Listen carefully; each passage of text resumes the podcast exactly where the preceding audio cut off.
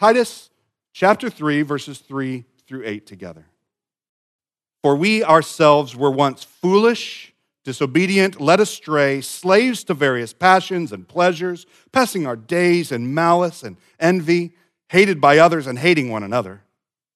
But when the goodness and loving kindness of our God, our Savior, appeared, He saved us, not because of works done by us in righteousness but according to his own mercy, by the washing of regeneration and renewal of the Holy Spirit, whom he poured out on us richly through Jesus Christ our Savior, so that being justified by his grace, we might become heirs according to the hope of eternal life. This saying is trustworthy. I want you to insist on these things so that those who have believed in God may be careful to devote themselves to good works. These things are excellent and profitable for people. Amen. We're just going to jump right into it. Um, it sermon series, the greatest sermon ever. That one's hard for me to say. But the only reason that this would be a great sermon is because it has a great text. It has a great truth that I get to share with you. And we get to walk through it and see who God is and what he's done. Paul is writing this letter to Titus, who is an elder. He might be a church planter. And he's in Crete, and, and Paul is writing to him, and he's reminding him of, of why he's doing what he's doing. Maybe today that speaks to you. Maybe you just came because you know you're supposed to be here. This is just what you're supposed to do. And so, if, if Titus, who's a leader in the church, needs this reminding of why he's doing what he's doing, we need it too.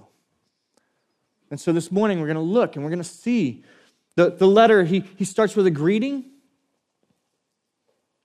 and then he gives uh, qualifications for the elders of the church, and then he gives an exhortation to teach right doctrine. And then he gets to this passage where we're at, where he reminds Titus for the second time what the gospel is and what it produces. And so we're going to see that this morning. I pray that this is a passage that we would make ours. If you're into scripture memorization, this is a great one. Because this, this is what you need on a daily basis. You need to remember as, your as your flesh rises up, that that's the old you. That's the, that's the verse 3 you, but you have a better you that God has done. The work that He's done is 4 through 8. Like, that's where we need to rest. That's the work that we need to walk in today. And so, if you're into memorizing scripture, I would just commend this to you. Take this, make it yours, and walk in it. You see, verse 3 starts with the state of mankind before God. Verse 3 says, For we ourselves were once foolish, disobedient, led astray slaves to various passions and pleasures, passing our days in malice and envy, hated by others and hating one another.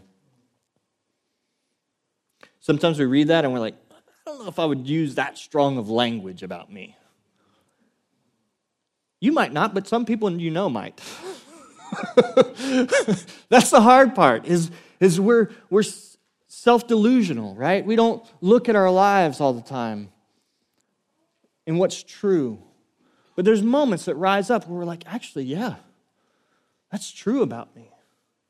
I do react in ways that are, that are wrong, that are selfish, that are seeking my own glory and my own comfort. It actually looks like hate sometimes for those around me. And so that's hard to, hard to sit in and hard to be like, yeah, that's me. But the good news is that when we do look at that and we do see that, we recognize the grace that God has given us because we were that and He's made us into something new. He's given us Himself.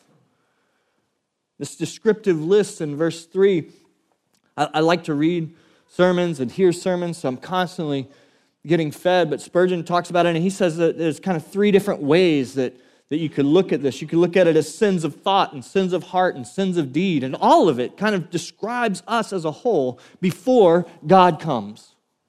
We are sinners, desperately in need of a Savior. This is who we are in our sin. We say, On my own I can live, but we can't.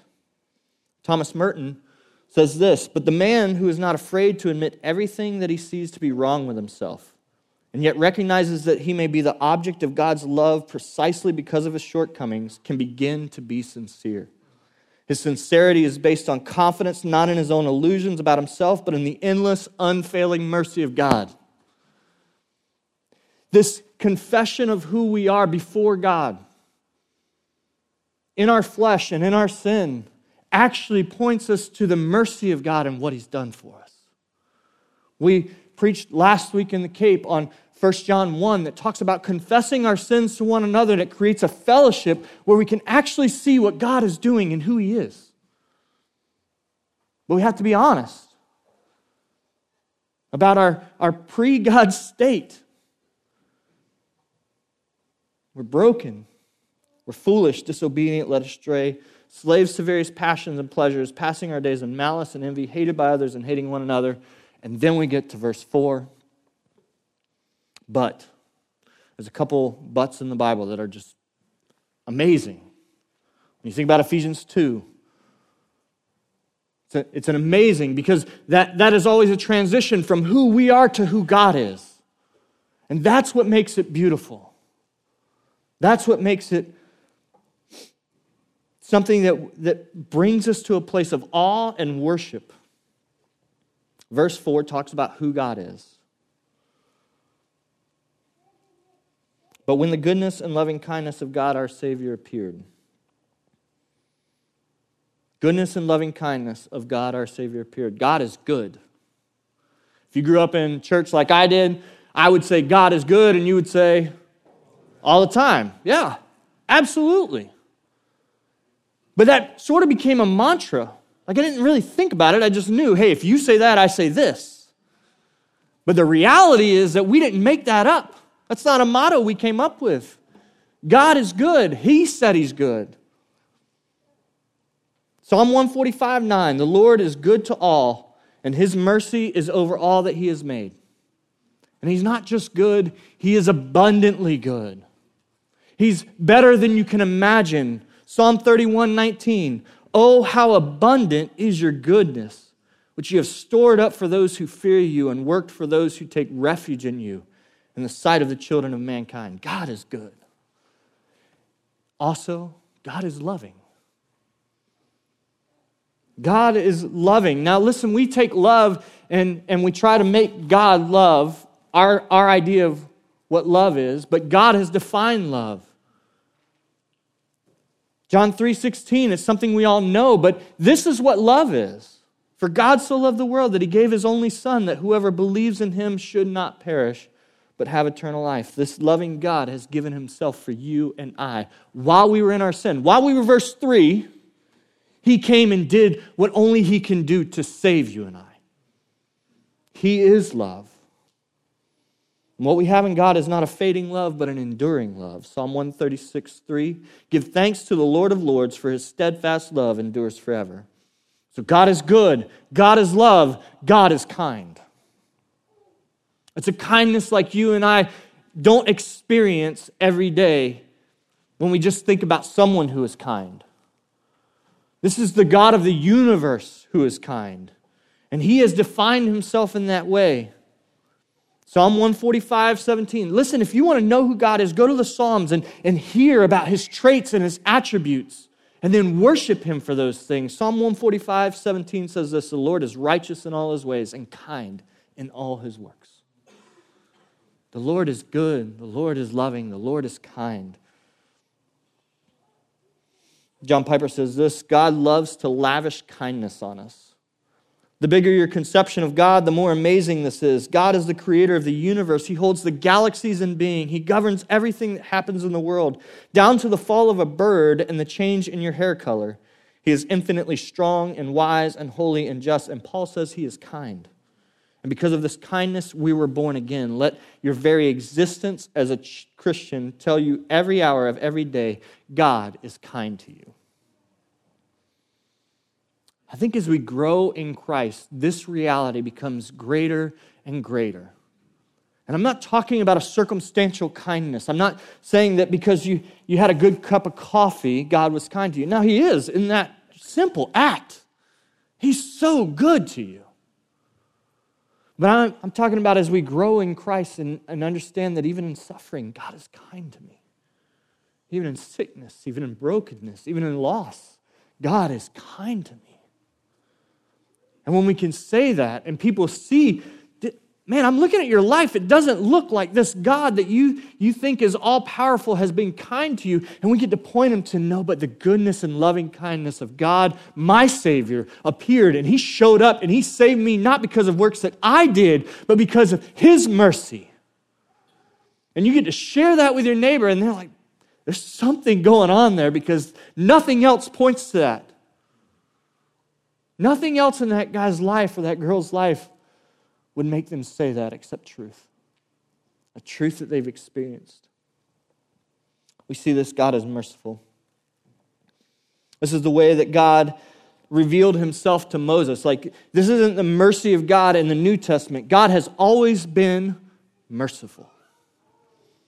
Exodus 34, 6 and 7 say, The Lord passed before him, Moses, and proclaim, The Lord, the Lord, a God merciful and gracious slow to anger, and abounding in steadfast love and faithfulness, keeping steadfast love for thousands, forgiving iniquity and transgression and sin, but who will by no means clear the guilty, visiting the iniquity of the fathers on the children and the children's children to the third and fourth generation. Sometimes we think that, man, I just want to read read the New Testament, you get these, these kind of passages like Titus 3 3 through 8. And you're like, man, I could just sit there forever. But what we have is we have all of Scripture that is telling the same story about this great God who is merciful and kind and loving. And so we should read it all. How great was it to go through the minor prophets and realize that they're saying the same thing about who God is that Paul says? Like, that was sweet, wasn't it? It was so sweet for me. And you're like, wow, but they say it in some different ways. Right? And it was so good. Man, God's so kind to us. We have His Word to know who He is. So, why has God saved us? Verse 5. He saved us not because of works done by us in righteousness, but according to his own mercy by the washing of regeneration and renewal of the Holy Spirit. That's both how and why. Why? Because he's merciful. Why? Not because of our works. Listen, there's a subtle thing that is inside of every one of us that we want to bring something to the table to this transaction with God. God, if I if, if I would just be be worthy of your love and your affection, and, and so we argue with this, we, we struggle with this. Maybe some of you say, Well, I wasn't worth anything, and, and, but, but now I'm living life to make me worth something. You're invited to that, but that is not the reason why you have been saved. You have not been saved because of your works, you've been saved because of His mercy. It's a subtle thing that we just we struggle with. We want to bring something to the table. Luther said, The sin underneath all our sins is to trust the lie of the serpent, that we cannot trust the love and grace of Christ and must take matters into our own hands. There's this very, very small thing. We just want to bring something to the table. But when we realize that we bring nothing to the table, and yet God, in His loving kindness, has saved us because of His mercy, we understand what mercy is. One of the ways that we talk about it here at Crosspoint Coast is, is this greater understanding of God's holiness and this greater understanding of like the depth of my sin leads to this greater understanding of the cross, the magnitude of the cross, and what Jesus has done to save sinners like you and I. Our good, not, good works do not save us, but they are evidence. They're evidence of the salvation that's taken place in us. So if you've been saved by grace, God's going to produce good works in you. That's exciting, but we can't look at those good works and say that that's what saved us. It was the mercy of God, the kindness of God, that He would take sinners like you and I and redeem us. How has He done that? How has He done that? In verse 5, but according to His own mercy, by the washing of regeneration and renewal of the Holy Spirit, whom He poured out on us richly through Jesus Christ our Savior. All of it points to God. It, it points to a, a threefold triune God. That this God, who is our Savior, that's recognized in His goodness and His loving kindness, God the Father sent His Son, Jesus, who did the work of atonement on behalf of you and I, and then He's working that out in our lives by His Spirit. That's amazing. The depth of the theology just in this verse. Like we could, there's books, tomes written about this. Go read them because they're really, really good. But we, we could memorize this verse and we could have just so much to be thankful for that God, God the Father, would send God the Son and work it out through God the Spirit in our lives. What has the Son done? He has saved us. He has taken us from death to life. We were verse 3 And Jesus has come and he has purchased us by his blood.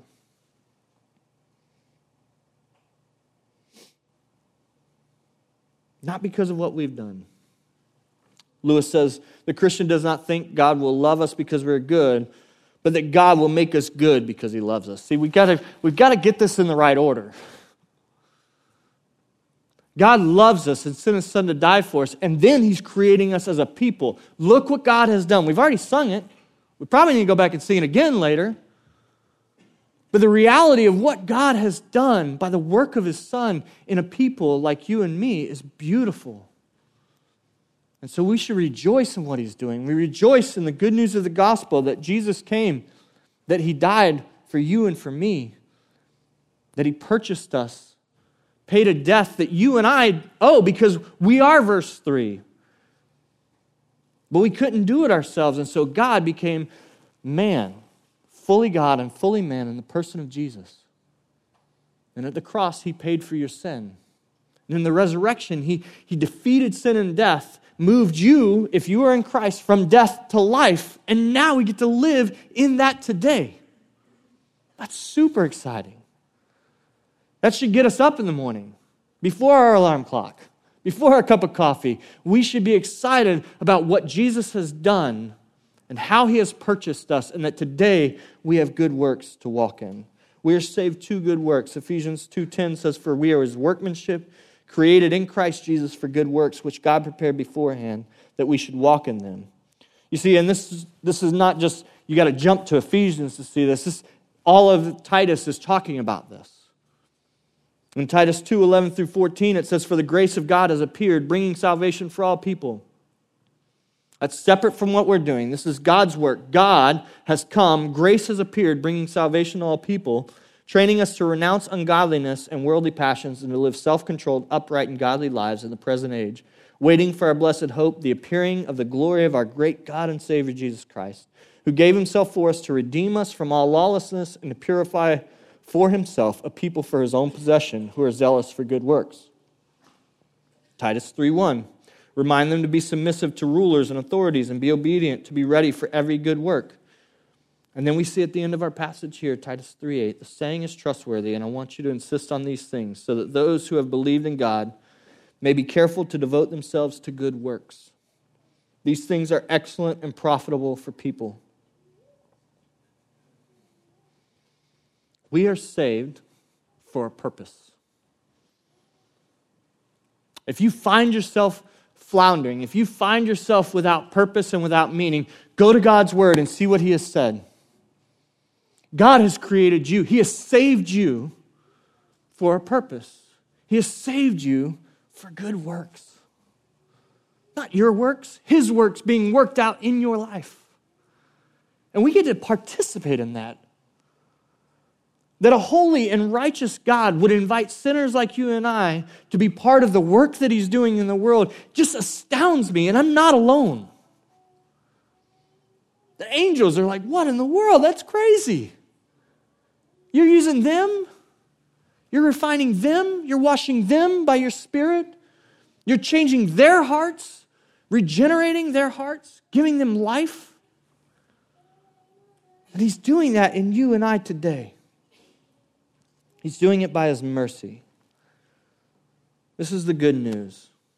We receive mercy because God laid on Jesus the punishment that's due to us as sinners. If we're in Christ, we've died with Him and we've been raised with Him. We've been raised from death to life. I think, I know that in, in, in my own theology, in my own understanding, in my own practice, I get to the cross and, and sometimes I don't get to the resurrection. Like I know that God's paid for me, but what has He done? In the resurrection, He's given me life. So now I get to walk in these good things. I know I'm forgiven, but am I walking in the good things that He's purchased for me? Because that's the newness of life. That's the resurrection power. That moves me from, li- from death to life. And so I'm telling you that if you've been saved today, you are saved for a purpose. You are saved for a reason to do the good works that God has purchased for you. If you have time, read Ephesians 2 this week in parallel with Titus 3. Look at the, the, the clarity of the gospel, the clarity of the work of Jesus and what he's done for you. That he has purchased you by his blood, that we were dead in our trespasses and he made us alive in Christ, that it's only by grace that we've been saved. Verse 7 of Ephesians 2 says this so that in the coming ages he might show the immeasurable riches of his grace and kindness toward us in Christ Jesus. As He continues to change us and produce us, it's the kindness of God that would do that. These riches of His grace being poured out in our lives. God saved us. He not only gives us His heart and describes Himself, but He gives us the work of the triune God in this redemption peace. He appeared in Jesus but when the goodness and loving kindness of God our Savior appeared, that's Jesus showing up to do a work that you and I could not do to save us, to shower us with his mercy and his grace. Colossians 1:15 He is the image of the invisible God, the firstborn of all creation. When we see Jesus, we see the goodness and loving kindness of God our Savior. Jesus has done that work on the cross. He's done that work in his resurrection. And He's given us His Spirit, the Spirit that we've longed for, that, that the prophets longed for. Ezekiel 36, 25 and 28, 25 through 28 says, I will sprinkle you with clean water, and you shall be clean from all your uncleanness.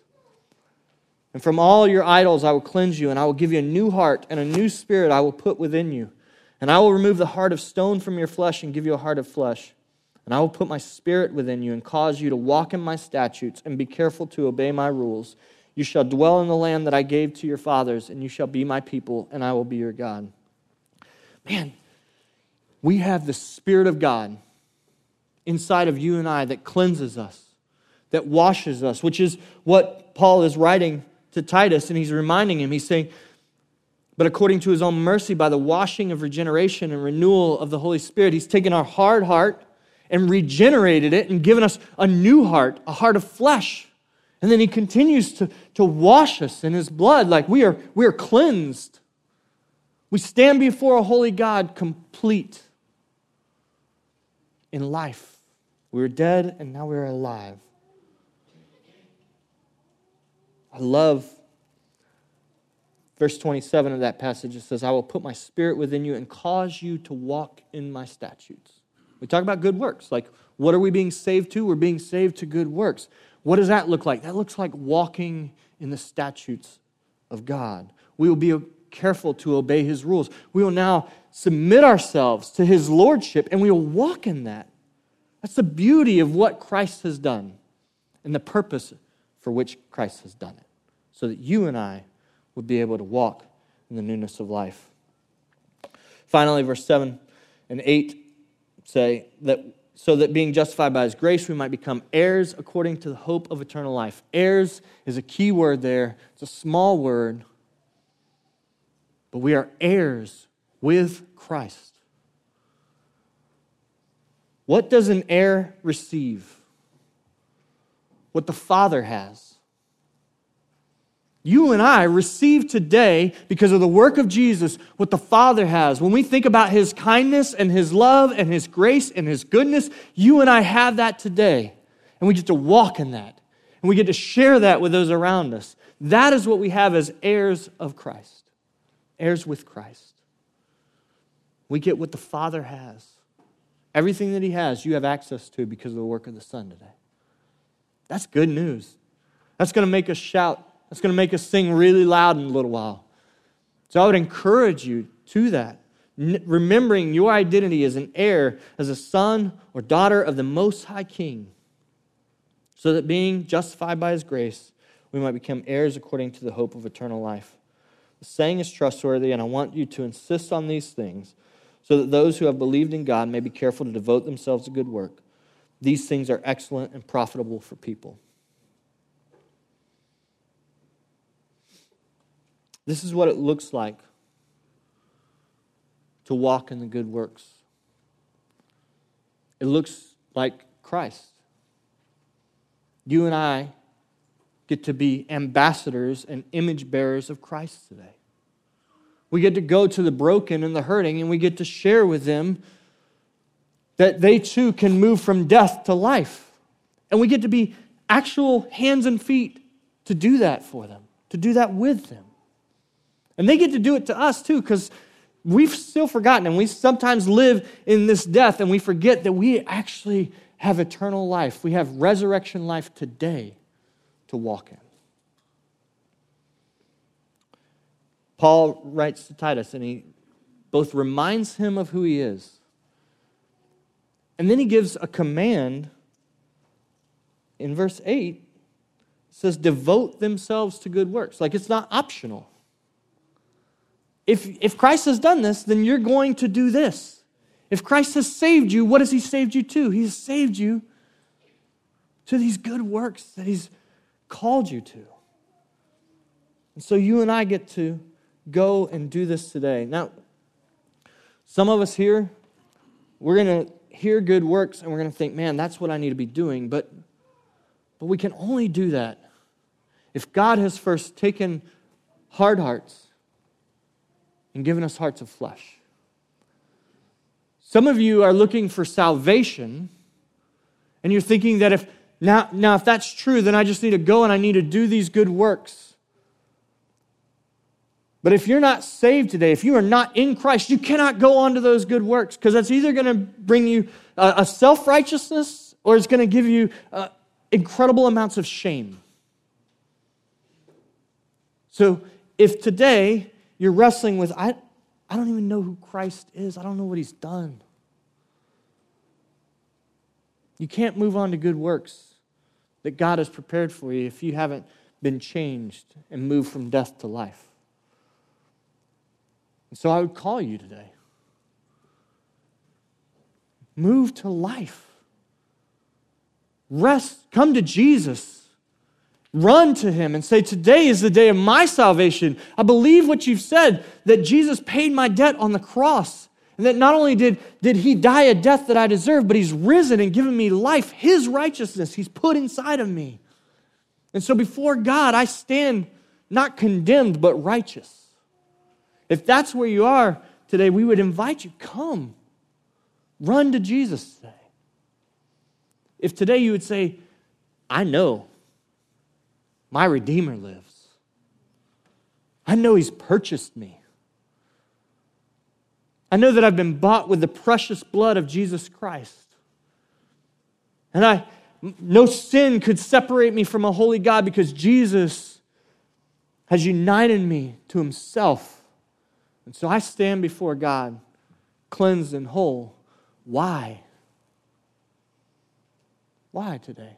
That's the question that we forget sometimes. Like, like what are, why has he done that? He's done that so that we can participate with him. He has saved us to these good works, to go and be the church, to have an active role in what he is doing today. And so I pray that, that all of us this morning would repent, that we would repent either of, of never turning to Jesus or of turning to Jesus and trying to do it in our own strength, or being complacent. Like there's so many things that that God's grace covers over, and so you can repent of any of that this morning and run to Jesus. And then that we would believe. We repent and we believe. God, if this is true, man, help me to believe it because I'm going to forget tomorrow.